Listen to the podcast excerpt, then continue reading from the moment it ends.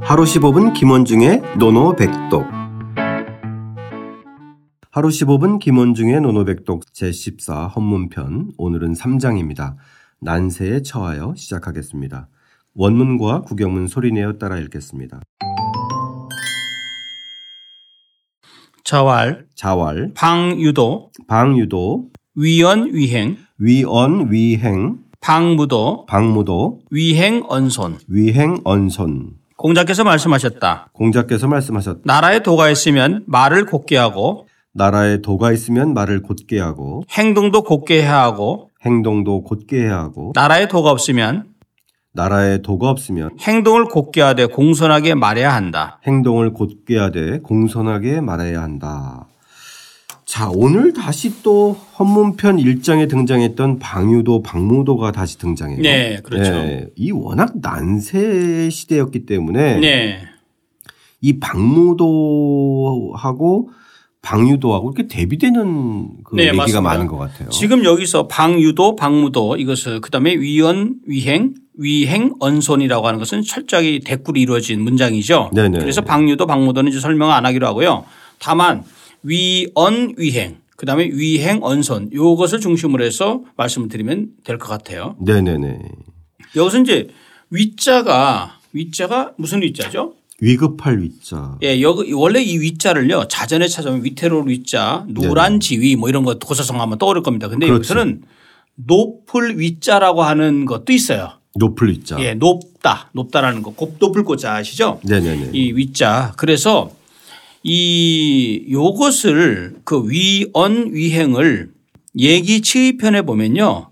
이 위자에 대해 설명한 그 구절이 있어요. 높을 꽃자, 높을 준자. 아, 왜 우리가 높을 곶자. 예, 이 매산자 있고 준, 준 있는 거 있죠. 그래서 네네네. 그 높고 높은 이것이 그러니까 마치 그 고담 준론을 생각하시면 돼요. 네네네. 그래서 위언이라는 것은 말을 높게 하고 그럼 근데 이것을 이것을 주자가 이 설을 따랐어요.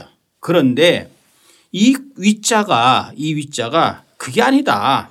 이게 광하라는 책의 석고에 보면 주자의 해석과 달리 위를 단 그다음에 고들 직자 공 공정하다 공자 발을 정자 쓱해서 올바른 것이다 정야라고 번- 풀이하고 있어요. 정야. 아, 예, 음. 예. 즉 곧다라는 의미로서 그래서 말을 곱게 하고 즉 말을 아주 그냥 그 직언 반듯하게 하는 거 이것을 얘기하고요.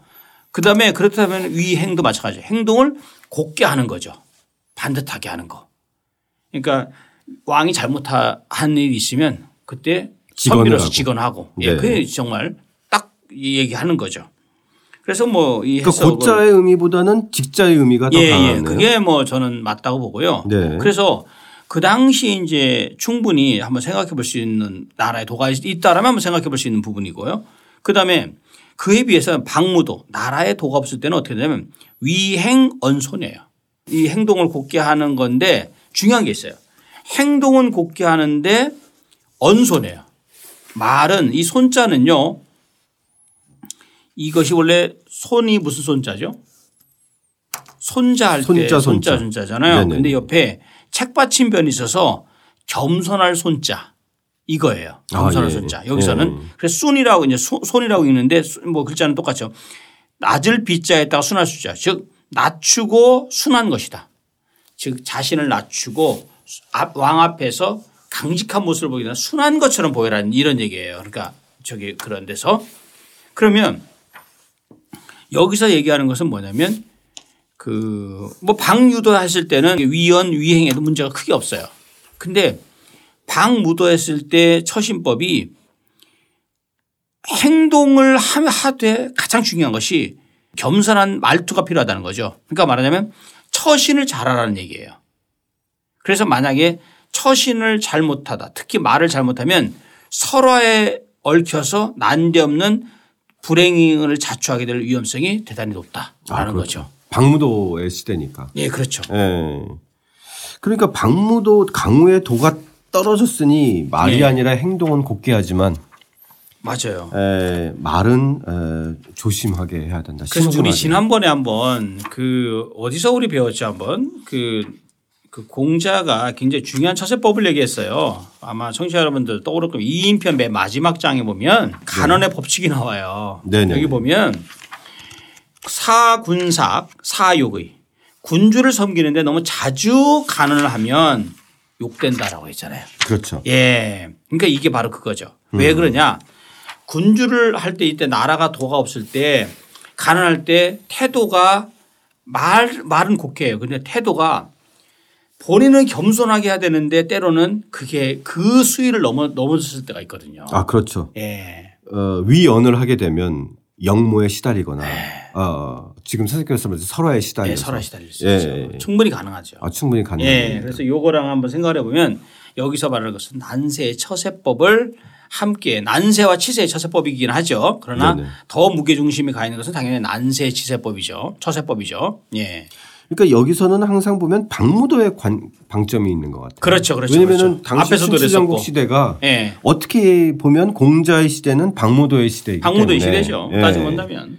그러니까 사실 음, 정말 이상적이었을 때는 위헌 유행이라고 하는 것도 뭐 통용될 수 있지만 네. 여기서는 어쨌든 말은 특히 조심해야 된다. 아, 맞아요. 예. 겸손하다. 낮춰라. 라는 예. 거. 그러니까 우리가 이제 뭐 주자 주저, 주석을 봐도요. 그런 얘기를 많이 하고 있어요. 근데 이제 또 또 하나의 문제는 당 무도할 때는 말을 좀 겸손하게 한다고 해도 또 화를 피하는 것은 또 어쩔 수가 없겠죠. 아, 그렇죠. 예. 하지만 어쨌든 언성의 네, 자세는 예. 중요하다. 그렇죠. 예. 이거는 저희 일상에서도 경험할 수 있는 일인 것 같아요. 예, 우리도 그런 얘기 하- 하잖아요. 예. 내용은 기억나지 않고 상대편의 태도가 기억난다라는 말이 유명한 말이 있습니다. 네. 음. 우리가 그 뭐 저도 그런 실수를 많이 할 수 있고 또 직장 생활 하시는 분들은 아마 그런 생각할 겁니다. 특히 어떤 상사하고 의견 충돌이 된다든지 할 때 자기도 모르게 책상을 친다든지 자기도 모르게 고, 고 높은 소, 소리를 하면 나중에 그 내용이 설령 상 윗사람한테 상사한테 관철된다 하더라도 상사가 그 사람의 태도를 이제 염두에 뒀다가 나중에 어떤 일이 생겼을 때 한마디 꼭 하죠. 네. 지난번에 참 지나쳤어. 이거 참 무서운 말이죠. 그리고 집에 가서도 마찬가지죠. 아 집에서 항상 행동을 바르게 하고 예. 말은 항상 공손하게 해야지. 예. 행동도 집에서 전혀 안 하고 예. 소파에 들어놓기만 하다가 아, 말을 함부로 했다가는 이거는 뭐 아, 그 그냥 상당히 아웃이죠. 문제가 아웃인 겁니까? 네네네. 예, 여하튼 뭐 위에 저도 그래서 위의 언서는 사실 박무도의 시대나 예, 예. 지금이나, 지금이나. 또 방유도나 네. 내내 사실은 같은 개념 아닙니까? 그렇죠. 같은 요구되는 예. 처세법이다. 위원 위행이 사실 이상적인 것 같지만 현실에선 위행 언손이 예, 예, 위행원서. 항상 우리가 엄- 염두에 둬야 될 예. 예, 사자성어가 아닌가. 자, 오늘의 노노백독은 뭘로 할 건가요? 예, 지금 말씀하신 하신 위행언손. 위행 언손. 아, 행동은 곱게 하지만 말은 항상 겸손하게 네, 예, 신중하게 해라. 맞습니다. 위행 언손 어떻게 읽나요? 웨이싱 옌순. 좋습니다. 방유도 위원 위행 박무도 위행 언손이지만 어, 저희는 그 중에서 위행 언손에 예, 방점을 찍고 어, 다시 한번 소리내어 따라 읽고 직접 써보겠습니다. 자왈 방유도 위연 위행 방무도 위행 언손 공자께서 말씀하셨다. 나라에 도가 있으면 말을 곱게 하고 행동도 곱게 해야 하고 나라에 도가 없으면 행동을 곱게 하되 공손하게 말해야 한다.